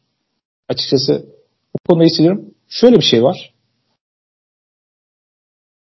İyi blitz getiren, iyi blitz kullanan ve blitz kullandığı zaman da genelde hani boşa oyuncu kullanan onda efektif, verimli olabilen bir takım çift savunması. E, bu takıma karşı blitz yapma noktasında evet daha fazla eldeki oyuncularla tabii ki Brock Purdy'nin dengesini bozma noktasında mantıklı bir senaryo gibi gelebilir. Ama blitz'e karşı genelde hazır cevaplar alan ve pas baskısını Blitz'i davet ederek onu rakibin aleyhine kullanma noktasını çünkü çok fazla pas alıcı seçeneği var kısa mesafede ve o oyuna iyi adapte olabilen bir takım açıkçası Chiefs, uh, pardon 49ers. Burada biraz dikkatli olmak lazım, seçerek olmak lazım. Eğer böyle bir blitz kullanıyorsam ki blitz kullanımını çok efektif kullanan, özellikle işte defensive line'ın dizilişi itibariyle işte zayıf tarafı kullanmayı bilen, zayıf hatları kullanmayı bilen, örneğin bu takıma karşı bu 49ers'ın iki tane gardını mutlaka hedeflerim. Yani center'lar o kadar riskli değil ama tackle'larına kıyasla özellikle Trent Williams'tan uzak durmak gerekiyor. Çok bir şey beklemek gerekiyor. Ama mutlaka o gardları etkileyecek şekilde böylece o zayıf noktalarını kullanma noktasını onu hedeflerim. İşte ne bileyim George Kittle ve Kalius Shane'in üzerine en iyi hücum, en iyi savunmacıların vermem pesajlıktı. Maalesef Charles Omenihu sakatlandı geçen hafta ve oynayamayacak ki döndüğünden beri, cezadan döndüğünden beri çok etkiliydi ama artık e, Panathinaikos'un gururu Yorgos Karlaftis'ten daha fazlasını bekleyeceğiz. Şu önemli. Doğru şekilde göremez yani çünkü hazır bazı seçenekler var işte. Orada Christian McCaffrey'i kullanma, Dibo Samuel'ı kullanma gibi çabuk çıkma noktasını özellikle tercih ettikleri tackle kırabilen topla mesafe kat etme becerisi yüksek oyuncuları daha çok gidiyor. İşte klasikte bile birlikte geldiği zaman işte hot opsiyon, hot, işte hot kim falan der. Yani ilk olarak çıkman gereken hazır opsiyonların falan görmesi ve uygulaması gerekir orada quarterback'in. onlardaki o hat olarak kalan opsiyonları mümkün olduğunca almak ve biraz kandırmak isterim. Yani onu biraz tuzağa düşürmek isterim yani. Belki orada ilk olarak bakacağı oyuncu muhtemelen Christian McCaffrey'dir. Belki oraya ekstra önlem alarak bilisleri getirirken hani arkasındaki bir şeyleri düşünerek böyle bir e, ekstra hamleli olarak yapmak gerekir. Orada dikkatli olmak gereken bir alan var. Biraz açıkçası işin o tarafı düştüm. Bir de tabii ki bahsedeyim yani. Mümkün olduğunca zayıf nokta, zayıf halkaları hedeflemek gerekiyor bence. Hani gidip George Kittle'ın üzerine ben en iyi pes rusher'ımı vermenin çok anlamı yok yani. Boşa harcamaya gerek yok yani orada. Ama yedek Tayland geldiği anda başka görmediğim başka bir oyuncu geldiği zaman orada işte e, running back yani pas koruması noktasında belki daha defol olduğu düşündüğüm bir running back geldiği zaman sahaya o zaman bazı oyuncuları kullanma, adapte olma noktası daha fazla koyuyorum ki bunu Ravens'a karşı yapmış bir takım. O yüzden tekrardan yapabileceğini de yani sezon içerisinde başka noktalarında hani akıllı bir şekilde organize olan çok zeki oynayan ve bir arada iyi iletişim kuran bir savunma olduğum için bunu kullanabilmişim. Onun dışında yani rakibin muhtemelen görmediği, alışık olmadığı bazı şeyleri hazırlamak. Bu coverage tarafında olabilir. Bambaşka işte linebackerlardan da ötesini yani defensive backlerden birisi getirmeler olabilir. Kaos yaratacak her şeye okeyim çünkü gerçek anlamda yani savunma olarak başarım benim kaç tane pozisyon çalabildiğim. Hani belki kaç sayı yediğim veya kaç yard verdiğim değil ama kaç tane top çalıp kaç tane pozisyon çalıp bir şekilde topu tekrardan Patrick Mahomes'a eline verebilmemle ölçecek. O yüzden bunlara odaklanırım diyeyim. Savunma e, tarafına geçmeden önce yani 49ers'ın savunma tarafına geçmeden önce sen konuşurken aklıma gelen birkaç şey daha ekleyeyim hücum planıma. E, protection'larla alakalı olacak bu daha çok. Birincisi bahsettiğin e, offensive line'ımın sağ tarafı daha zayıf. O nedenle oraya özel bir ilgi göstermem lazım. Çünkü muhtemelen onların karşısına sürekli Chris Jones'u getireceksin. Hem Sagat, e, John Feliciano hem de onun yanında sağ tackle'da oynayan Colton McKivitz bu line'ın zayıf halkaları. Yani orada Chris Jones için bulunmaz bir maden var. Aynısını Baltimore Ravens eşleşmesinde de gördük. Yani çoğu zaman line'lar tarafını geziyor Chris Jones ama John Simpson'la eşleştiği her mücadeleyi rahat bir şekilde kazanıp oyunu e, rayından çıkartmayı başarmıştı. Ve burada da özellikle e, Spagnuolo'nun izole ettiğini gördük Chris Jones'u rakibin zayıf e, offensive line oyuncusuyla. Burada sıkıntı yaşamamız muhtemel. O nedenle e, belki protection'ı sürekli o tarafa kaydırarak ya da e, fullback ve tight endleri o tarafta değerlendirip işte Chris Jones'u e, çift bloklarla yavaşlatmaya çalışabiliriz. E, onun dışında ikincisi de yani ligin en zeki savunma koordinatörlerinden birisine karşı oynuyoruz ve yani burada imzasını onun coverage'ı olabildiğince gizlemek ve özellikle bu sezon çok daha fazla kullandığını gördüğümüz e, simulated pressure'lar ve buna bağlı olarak orada baskıyı genelde slottaki cornerback'le getirmek. Burada ön plana çıkan oyuncu da çoğu zaman Trent McDuffie oldu. E, Philadelphia Eagles'a kaybettikleri normal sezondaki maç. Yani o maçı kaybettiler belki ama McDuffie yani baskı getirme konusunda muazzam bir maç oynadı. Yani Jalen Hurts onları hiç okuyamadı. Jalen Hurts'u geçtim. Yani Philadelphia hücum ekibi buna bir çare de bulamadı. E, quarterback'im zaman zaman bu tarz e, sürpriz baskılarla, sahte baskılarla e, performansı dalgalanabiliyor. O nedenle buna karşı da bir önlem geliştirmem gerekiyor. Burada da e, uygulayabilecek uygulanabilecek taktiklerden bir tanesi yani 49ers bu sezon çok büyük oranda yani condensed dediğimiz sık formasyonlarla sahaya çıkıyor. Ama yani elimde Christian McCaffrey varken formasyonu biraz daha gevşetebilirim. Yani formasyonu gevşetip daha böyle sahaya açtığım yani spread dediğimiz şekilde sahaya açtığımız zaman o sürpriz baskıyı getirecek oyuncu e, coverage'ı gizlemek için adam adama ya da alan savunması göstermek için geniş alana dizilmiş oyuncunun hizasına yakın bir yerlerde dizilmesi gerekecek ve quarterback'e e, ulaşma yolu biraz daha uzamış olacak. Bu da e, Purdy'nin topu elinde daha fazla tutabilmesi ve o ikinci reaksiyonu verebilmek için daha fazla zamana sahip olmasını sağlar. Yani biraz küçük bir nüans gibi gözüküyor ama e, NFL'de bir saniye belki yarım saniyenin bile pasları tamamlayıp tamamlamamak arasında kritik bir öneme sahip olduğunu defalarca gördük. Bu da e, dikkat edilmesi bir nokta olacak. Ve baskının şöyle bir önemi var. Çift savunması tarafında yani onu ne kadar hızlı getirebilmesiyle alakalı. Çünkü Brock Purdy'yi yerinden oynattığınız zaman, ilk opsiyonu elinden aldığınız zaman biraz daha o hücumun hakikaten dengesini bozuyorsunuz. Aynı zamanda derin top ihtimallerini biraz daha kaçıyor. Ama dikkat edilmesi gereken şeyler de var. Yani Brock Purdy cebin dışına çıkıyor ve son maçta gördüyse cebin dışına çıkıp pas aramakla kalmıyor. Ayaklarıyla da mesafe kat edebiliyor. Biraz oradaki baskı yapısına dikkat etmek lazım. Yani hakikaten mobilitesi olan bir quarterback'e gider gibi biraz kontrollü olmak gerekiyor ama bu konuda da hani görece tecrübesi olan bir grup.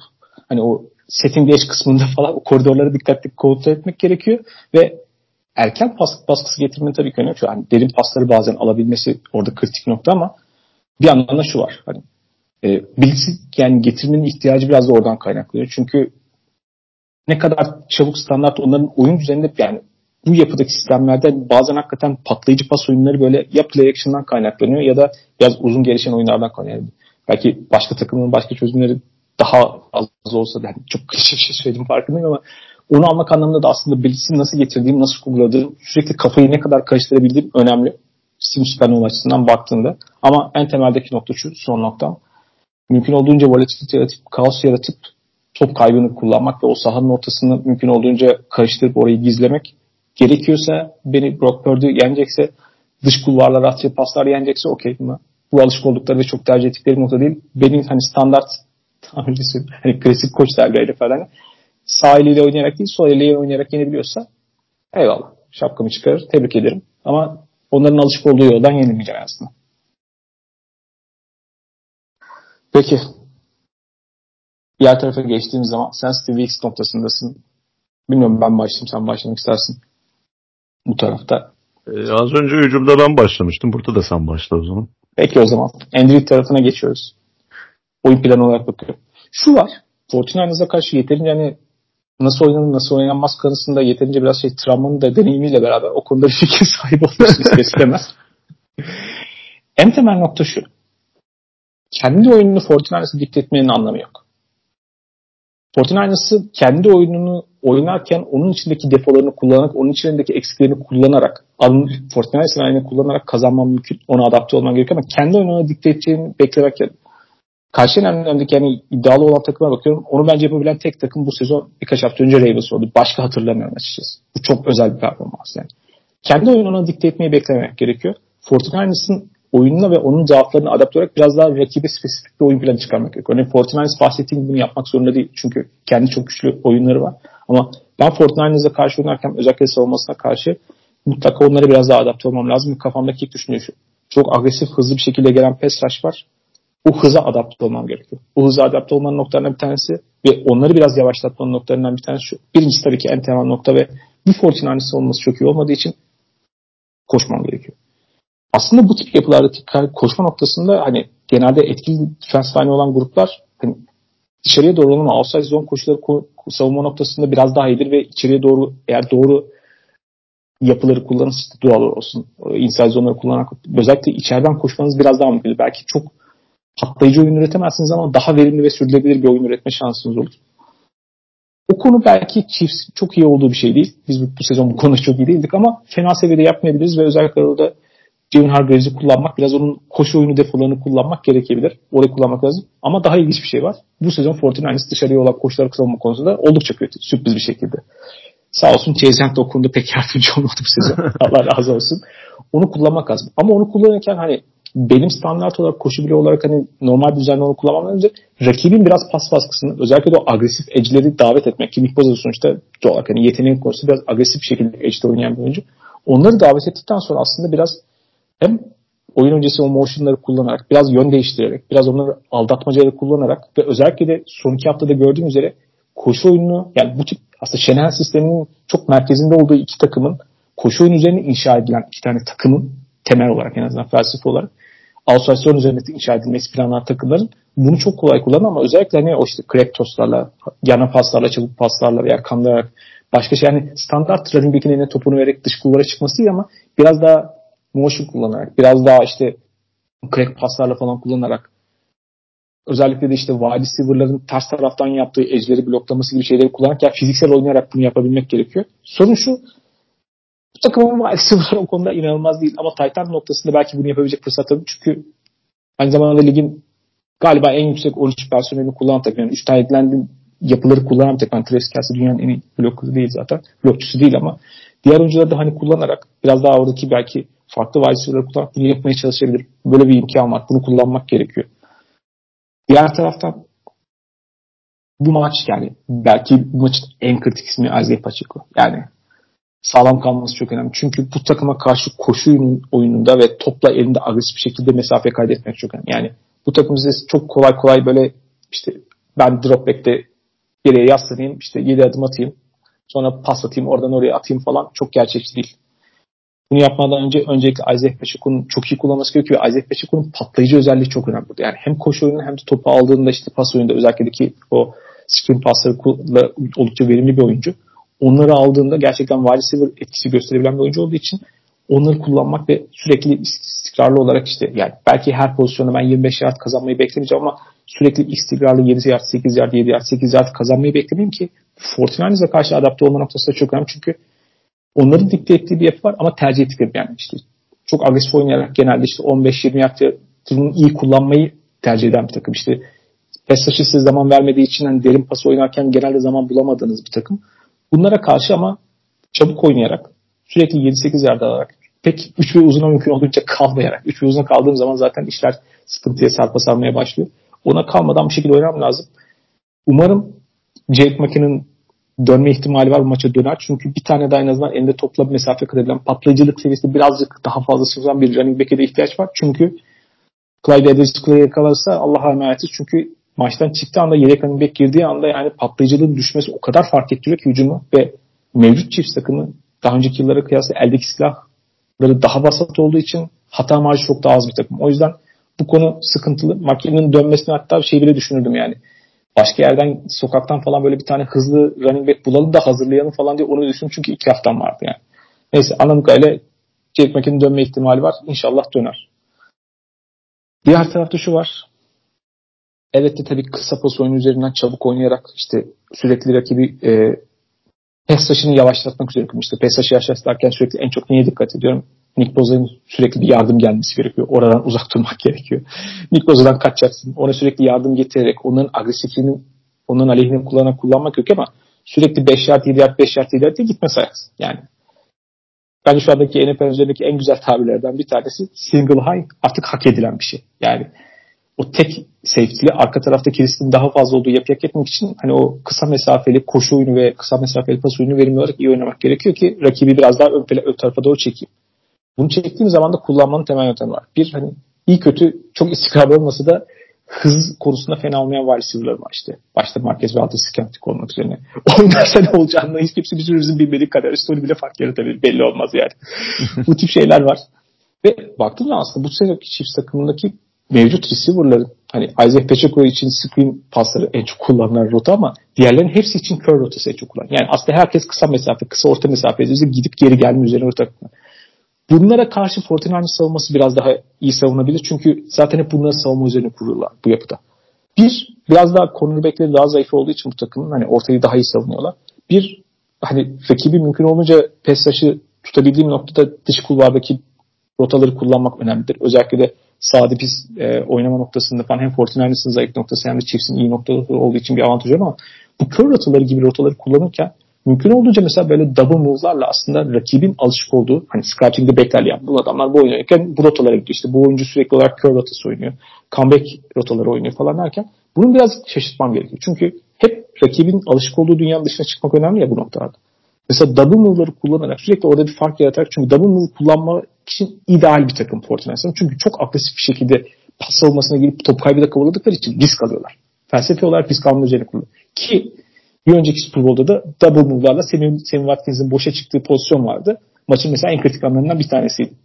Onun gibi aslında double move'ları kullanma noktası çok daha dikkatli olun ve ona güzel oyunlar tasarlarım ki biraz da bakalım çünkü hayatta her, yer, her zaman sürekli 4 yard 5 yard gitmiyor yani. O yüzden biraz da patlayıcı oyunu yaratma noktasında orada bir şey var. Tabii ki dikkat edilmesi gereken bir şey de şu. Bu Fortinand'ız ilginç şekilde 4 kişiyle eskiden çok daha güçlü pes rush takımıyken bu sezon o kadar değil pes rush konusunda 4 kişiyle. O yüzden çok fazla mesela 5. oyuncu getirme ihtiyaçlarının çok fazla olduğu bir sezon içerisinde önemli maç gördük. 5. oyuncu getirdiklerinde ise Bills planının hazır olması lazım. Gene iş dönüyor dönüyor. Isaiah Pacheco'ya geliyor. Gene iş Jack McKinnon'a geliyor. Onun oynamasını yani açıkçası running backler bu maç üzerinde çok önemli. Onu kullanmak gerekiyor. Bir de en son olarak şunu söyleyeyim. Yani Kitapta yazan bir şey bu. Yani Boza sıkıntılı falan ama Fred Warner'dan uzak duracaksın. Yani hani bundan uzak durun falan kitapta yazıyor evladım diye. Bundan bundan uzak durun, bundan kaçın. Fred Warner'dan kaçın. Akıl almaz derecede özel bir oyuncu. Yani Detroit maçında tekrar gördüm, Packers maçında gördüm. Hani evet hani her şeyi kusursuz savunmaz. Her seferinde doğru gap'i tahmin edip gidemez. Yani gitmiyor belki falan ama çoğunda doğru yapıyor ve yani o kadar çok oyun düzeninde istiyor ki. Yani Fred Warner'ın canı sıkacak şekilde. Mesela Fred Warner'ın üzerine koşacaksam onun üzerine offensive line falan veririm yani. Wide receiver'la falan olacak işler değil bunlar. Tight olacak işler falan değil yani. Bayağı iyi bir güvenli bir offensive line falan. Çünkü başka türlü oyuncu boşta kaldığı zaman her oyunda öncelikle onu hedeflemem gerekiyor. Bu şey gibi e, geçen hafta konuştuğumuz işte Ed, Tom Brady'nin yani dirseğindeki bandı sürekli önce 20'yi bul, Ed Reed'i bul, Ed Reed'den uzak dur şeklindeki gibi. Fred Warner'dan uzak durmam gerekiyor. Çünkü maçın kaderini değiştirecek oyunları yapma becerisi çok yüksek oyuncular bu seviyede. Gerçekten en iyisi. Çok fark yaratabiliyor. Fred Warner'dan mümkün olduğunca uzak durmak çok riskli. Diğer tarafta nasıl pass rush'ta Nick Bosa'a dikkat ediyorsam Fred Warner'dan uzak dur. Ve bahsettiğim hani şey gibi muhtemelen şey soracaksın diye tahmin ediyorum bir soru. Travis Kelsey'e çift kişi savunduklarını ne yapacaksın? Double move, şey, ikili sıkıştırma gelirse falan. Bir alternatif planda bahsettiğim double move'lar gibi Travis Kelsey'i bazı pozisyonlarda yem olarak kullanarak başka derin pas rotalarını düşünürüm değil. O durumda da Valdes Scantling'in topu tutamamasına dua edeceğiz. Enteresan bir şekilde playofflarda baya başarılı bu alanda çünkü normal sezonda düşürüyordu çok ama zaten Chiefs receiver'ları normal sezonda çok düşüyordu ama playofflarda vites yükselmiş durumda. E, 49ers savunmasına gelecek olursak birincisi normal sezon performansım idare eder bir noktada olsa da e, playofflardaki performansım bu maça biraz kelle koltukta çıkmama sebebiyet verecek. Çünkü Steve Wilkes olarak eğer bu maç kaybedilirse büyük ihtimalle benim yüzümden kaybedilecek ve işi bir koruma ihtimalim de biraz zor olur o durumda. O nedenle e, belli bir stresle geliyorum bu maça. Hücum tarafında bahsettiğim gibi savunma tarafında da personel seçimleri e, rakibin personeline uygun personelle sahada olmak çok önemli olacak. Çünkü e, bahsettiğim gibi Kansas City Chiefs hücumda özellikle sezonun ikinci yarısından itibaren 12 ve 13 personeli çok yoğun bir şekilde kullanmaya başladı. Ve koşu verimliliklerini de direkt etkileyen bir şey bu. Hatta bu formasyonlardan rakibi şaşırtarak e, çok fazla pas oyunu oynadıklarını da gördük. Bu nedenle e, zaten koşu savunmam zayıf benim. Rakibi e, 12 ya da 13 personelde görmek benim Chase Young indikatörüm olacak. Bu gibi formasyonlarda ise hücum Chase Young'ı kenara almam gerekiyor. Çünkü önceki turlarda da gördük hem Packers hem Lions Chase Young'ın kenarları mühürleyememe dezavantajını çok üstün bir şekilde kullandı ve koşu hücumlarını oralardan inşa ederek e, büyük kazançlar sağladılar kendilerine. Yani aynı şekilde Bosa da hani ligin en iyi setter'ı değil, en iyi kenar e, koşuyu durduran kenar savunmacılarından biri değil. Ama burada Chase Young daha büyük bir e, zafiyet oluşturuyor. E, genel anlamda koşuyu durdurma konusunda e, biraz Allah'a emanet bir kadroya sahip 49ers defansı. Yani burada personel açısından da elleri sıkıntılı. Çünkü öyle bir savunmayı inşa edilmiş ki kadro mühendisliği açısından. Bunu daha önce de e, konuşmuştuk. Defensive line'daki istisnasız her oyuncu ilk önceliği pass rush olan oyuncular. Yani defensive tackle'larda bile böyle bu. İşte Javon Hargrave'inden tut Arik Armstead'ine, Javon Kinlow'una. Yani direkt snap'le birlikte karşı sahaya geçip quarterback'i yakalamaya yönelik e, oyun tarzına sahip oyuncular olduğu için bu agresiflikleri koşu hücumunu savunma noktasında dezavantaj yaratıyor. O nedenle koşuyu durdurmaktaki en büyük kozum benim Fred Warner ve Dre Greenlaw. Ama çoğu zaman bu ikilisi bile yetmeyebilir. O nedenle yani benim maçın çok büyük kısmında base personelle sahada olmam lazım savunmada. Yani oraya 3. linebacker'ı atmak önemli. Çünkü e, Kansas City Chiefs receiver'larına çok saygı duymuyorum. Travis Kelsey dışında.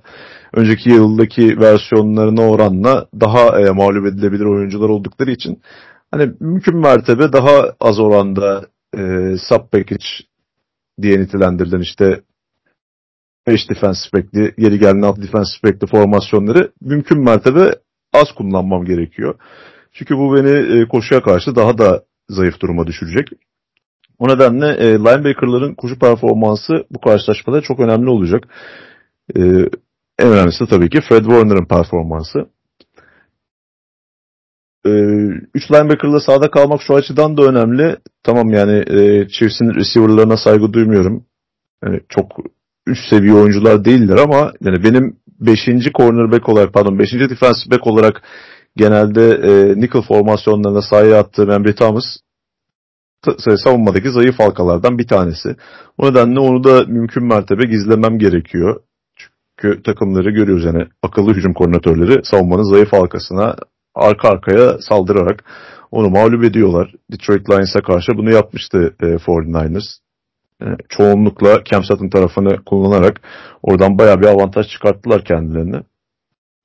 E, savunmada Patrick Mahomes üzerinde baskı kurma konusunda en önemli eleman tabii ki Nick Bosa olacak. Nick Bosa'yı da olabildiğince Javan Taylor'la e, izole etmek ana pas baskısı planı olması gerekiyor.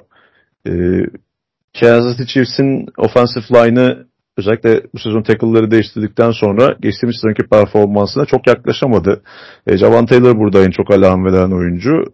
Ancak e, sezonun sonlarına doğru ve playofflarda hem Donovan Smith hem de Javan Taylor fena performanslar göstermiş olsa da yani hala bu offensive line'ın zayıf halkası bana kalırsa Javan Taylor ve mümkün olabildiğince Nick Bosa'yı onunla birebir bırakacak e, oyun seçimleri Mahomes üzerinde baskı kurma açısından önemli. Zaten e, Blitz'i çok kullanan bir savunma koordinatörü değilim.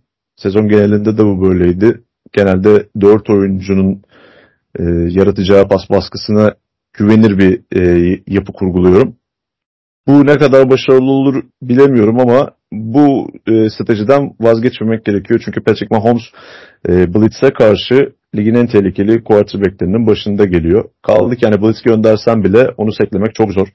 E, Josh Allen'dan sonra ligin en az e, sek oranına sahip, sek alma oranına sahip ikinci quarterback'i e, Patrick Mahomes. E, bu tarz e, fazla oyuncuyla baskı gönderdiğimiz durumlarda sekten kaçmasının yanı sıra e, ayağıyla, eliyle olmasa bile yani koluyla olmasa bile ayağıyla e, zarar verebilecek atletizme de sahip. Bunu yani her sezon gözümüze soka soka yapıyor playofflarda. Brock Purdy'de bahsettiğimiz durum Mahomes için de geçerli. Yani bir scramble'la oyunu kırabiliyor. O nedenle bu noktada da dikkatli olmak gerekiyor. Ee, dört oyuncuyla pas baskısı kurmak önemli olacak. Özellikle de e, Nick Bosa'yı elverişli eşleşmelerle tek tek pozisyonlara sokabilirsek. Yani bunların dışında he bir de şunu söylemek gerekiyor sezon başında daha adam adama savunma ağırlıklı oynarken sezonun bir noktasından sonra işte dört kişiyle baskı kurup arkada alan savunmasıyla e, savunmayı tercih etti Steve Wilkes. Bu e, Chiefs'e karşı çok e, geçerli bir strateji olmayabilir. Çünkü hücumun, çift hücumunun en önemli oyuncusu yani Patrick Mahomes'un dışında receiver olarak en önemli oyuncusu Travis Kelsey ve Travis Kelsey tüm ligdeki bir numaralı e, alan savunmasını büken e, hücum oyuncusu. E, Ravens maçında da gördük. Ravens ligin en iyi savunması olarak geldi o maça ama onlar bile yani o alanı paylaşma noktasında yani Travis Kelsey'e bir çözüm sunamıyorlar. Çünkü Travis Kelsey eski bir quarterback olmanın bir getirisi midir bilinmez. Alan savunmasını hissetme ya da alan savunmasını çözme, alan savunmasının zayıf noktalarını belirleme ve oralarda topla buluşma noktasında gerçekten çok elit bir oyuncu. Kaldı ki Kelsey dışında e, receiver'lar birebir de savunulmayacak oyuncular değil. 49ers cornerbackleri yani benimdeki cornerbackler de ligin iyi birebir e, savunmacı cornerbackleri değil belki yani Charvarius orada bir kenara koyacak olursak ama işte Marcus Valdez Scantling'i, Kadarius Tony'yi, işte Justin Watson'ı birebir de savunamayacaksak, savunamayacaksak da Super Bowl'da ne işimiz var? O nedenle e, alan savunmasından çok adam adama savunmayı ve Travis Kelsey'yi yardımlı savunmayı daha ön plana koymak gerekiyor. Şimdi ben Andrew olarak birkaç tane duam var yapmam gereken. Birincisi Jotun bir şekilde mucizevi bir şekilde inşallah iyileşir ve oynar diyorum. Çünkü Jotun oynamazsa belki ofenslerin en yetkili yetkin oyuncusundan bahsediyorum. Biraz daha sıkıntılı hale gelecektim ama Jotun oynadığı zaman hani onun tecrübesi bile fark yaratacaktır ki onun yedeğinin geçen hafta çok aman aman performans göstermediğini düşünürsek o da duacıyım. Orada gerekli artık ne, ne tip up toppingleri falan gerekiyorsa yani bir şeylere bakmak lazım. Diğer tarafta bir başka dua. Mümkün olduğunca nickel veya dime oynasın ve işte bahsettiğin senaryodaki gibi 3 tane linebacker'a kalmasınlar ki Fred Warner mümkün olduğunca serbest kalmasın. Kastım bahsettiğim o önemli. Çünkü Fred Warner serbest kaldığı zaman geri kalan her şeyi yönlendirme ve serbest olarak fark yaratma ihtimali var. Ama işte iki tane linebacker kaldığı zaman iki tane oradaki gap için işte bir tanesinde Derek Greenlaw girdiğinde öbürüne onun girmesi gerekecek belki. Yani onu bulma noktası çok iyi tabii de.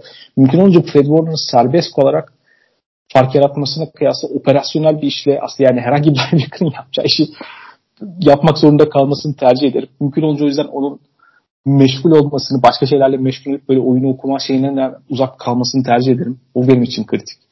Bir diğer dua edeceğim nokta bahsettiğim yani ne olursa olsun Travis Kelsey için iki diğer, wide receiver'lardan korktuğum için hem de Travis Kelsey'nin birebir de yolunu bulacağından bildiğim için mümkün olduğunca böyle kendi düzenlerini çok değiştirmesinler, yardım getirmesinler, birebir savunmaya çalışsınlar falan isterim. Çünkü orada başka bir türlü bir savunması var. Yani scout etmesi biraz zor bir dünya. Mesela bu hafta yani o işin savunmadaki okuma noktasındaki savunmada hücum okuma noktasındaki tarihin iyilerinden bir tanesi bu kickti geçen hafta örneğin bir şey dinledim. O şöyle bir şey söylüyor. Yani Travis Kelsey birebir de savunmak için normal scout etmesi çok kolay mümkün değil. Çünkü standart şeyler yapmıyor. Çok fazla biraz içgüdüleriyle hareket ediyorlar. Birbirleri arasında önce Patrick Mahomes'la bağları da çok güçlü olduğu için bir noktada oradaki boşluk neyse biraz çok içgüdüsel olarak onu bulma becerisi var ve diğer, bir, diğerinin de o pasla onu bulma becerisi var. Yani çok iyi anlaşıyor o noktada falan işte. Ama bir tane şey var böyle hani onun işte genel scouting'de bakamazsınız. Rotayı yön değiştirmesine falan ayaklarına bakarsanız falan olmaz ama belki bir tek şu olabilir diyor. Hani top yaklaşacağı zaman gerçekten alacağı zaman hani ellerini kaldırışlı yaklaştığı zaman hareket ediyor falan. Belki ellerini okumak biraz daha hani top yaklaştığı zaman döndüğü zaman onlara bakmak falan daha iyi olabilir. Hani ona odaklanmak daha iyidir falan demişti mesela. O yüzden ne olsa olsun Kelsey birebir kalırsa bir şey yapar ki son iki maçta çok iyi oynadı ama geçen hafta özellikle Ravens'a karşı belki hayatının en iyi maçını oynadı. Kelsey beni diğer wide receiver'ların boş boş risk almaktansa Kelsey konusunda risk almalarını ben de tercih ederim diye dua ederim herhalde. Bilmiyorum. Ana hatlarıyla aslında planlar bu şekilde. Özel takımlarda birileri böyle onside kick önemli falan diyorum da böyle çılgın koçlar yok yani burada reaksiyon olmaz herhalde. Yok iki koç da zaten en çok oyunu idare edememek yönünden eleştirildiği için yani süre kontrolü olsun e, verilen kararlar olsun zaman zaman korkak kararlar olsun. İşte dördüncü hakları kullanma konusunda çok muhafazakarlar. Zaman yönetmeleri faci olarak kabul ediliyor. Evet. Bu da şunu bir kez daha gösteriyor bize bence. Yani hem play caller olmak hem de oyunu idare eden o koç kimliğini yansıtmak çok kolay bir iş değil. Yani hem Andrew hem de Kyle şu an hani günümüzdeki en önde gelen play caller head koçlardan. Bir bir ikisi... ediyoruz yani. iki değil yani bunlar. yani oraya üçüncü bir isim yazmak gerekirse mesela Sean McVay'i söyleyeceğiz ama Sean McVay'in de aynı sıkıntıları var. Bütün Şenel sistemi koçları var aslında Çok komik. Ya çünkü hem e, play call işini yapmak yani sürekli e, oraya kafa yormak ona e, mesai harcamakla aynı zamanda maçı idare etmek çok zor bir durum. O nedenle yani bazı ofansif koordinatörken e, iyi gözüküp de head coach olduğunda çuvallayan koçları çok fazla görüyoruz. Yani bunlar yine bir noktaya kadar işi yapıyorlar. Yani onlar bile yani Şenehan olsun, Endrid olsun, McVay olsun onlar bile e, yüzde yüze yakın bir noktada idare eden koç e, şeyini yansıtamıyorlar. Kolay değil çünkü. Peki. En önemli noktaya gelelim. Son yıllarda sürpriz getireyip rengini bilme konusundaki uzmanlığına bazı insanları çok zengin ettiğine dair bazı rivayetler var. bu, Hepsi bu, şans. bu seferkinden beklentim var mı böyle? Gene bir çılgın bir renk kazanır. Yani yeşil diye ilk aklımdan geçti ama Kutumda sen... yeşil hissediyorum diyorsun. evet yeşilin oranı düşük demiştin. Nasıl olur bilmiyorum yani. Okey. Peki onun dışında maçın tahminin var mı?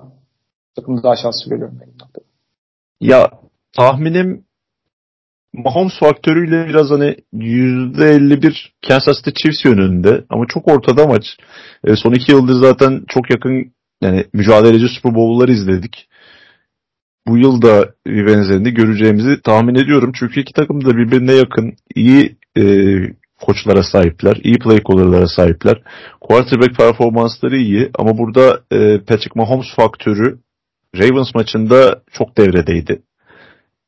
Önceki maçlarda da keza öyleydi. Yani Buffalo Bills ve Dolphins maçlarında da iyiydi ama yani Ravens gibi bir savunmaya karşı özellikle maça başlayış şekli işte ilk 10 11 pasının hepsini isabetli kullanması e, touchdown'u vesaire yani gerçekten ligdeki diğer quarterback'lerden ayrılan bir e, oyuncu ve bu nedenle ekstra bir avantaj yazdırıyor takımına.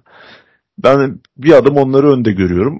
Onun dışında bazı X faktör olabilecek oyuncular var bence. E, Chiefs tarafında Trent McDuffie bu oyuncuların başında geliyor. Çünkü yani, Chiefs savunması bu sezon çok büyük aşama kaydetti ve Lazarus Smith belki burada ön plana çıkan isim olarak gözüküyor ama Trent McDuffie'nin Spagnuolo'nun uygulamak istediği şeylerdeki rolü çok büyük bence. Tüm o e, disguise ve sürpriz blitz getirme noktasında bir numaralı elemanı e, McDuffie. Ve onun biraz çok yönlülüğü de önemli olabilir. Çünkü bu sezon e, 49ers hücumunu durduran savunmalara baktığımızda işte Baltimore Ravens'ta Kyle Hamilton daha farklı hani hibrit rolde kullanılan bir oyuncu. İşte Arthur Mallet daha çok böyle McDuffie tarzında kullanılan isimdi.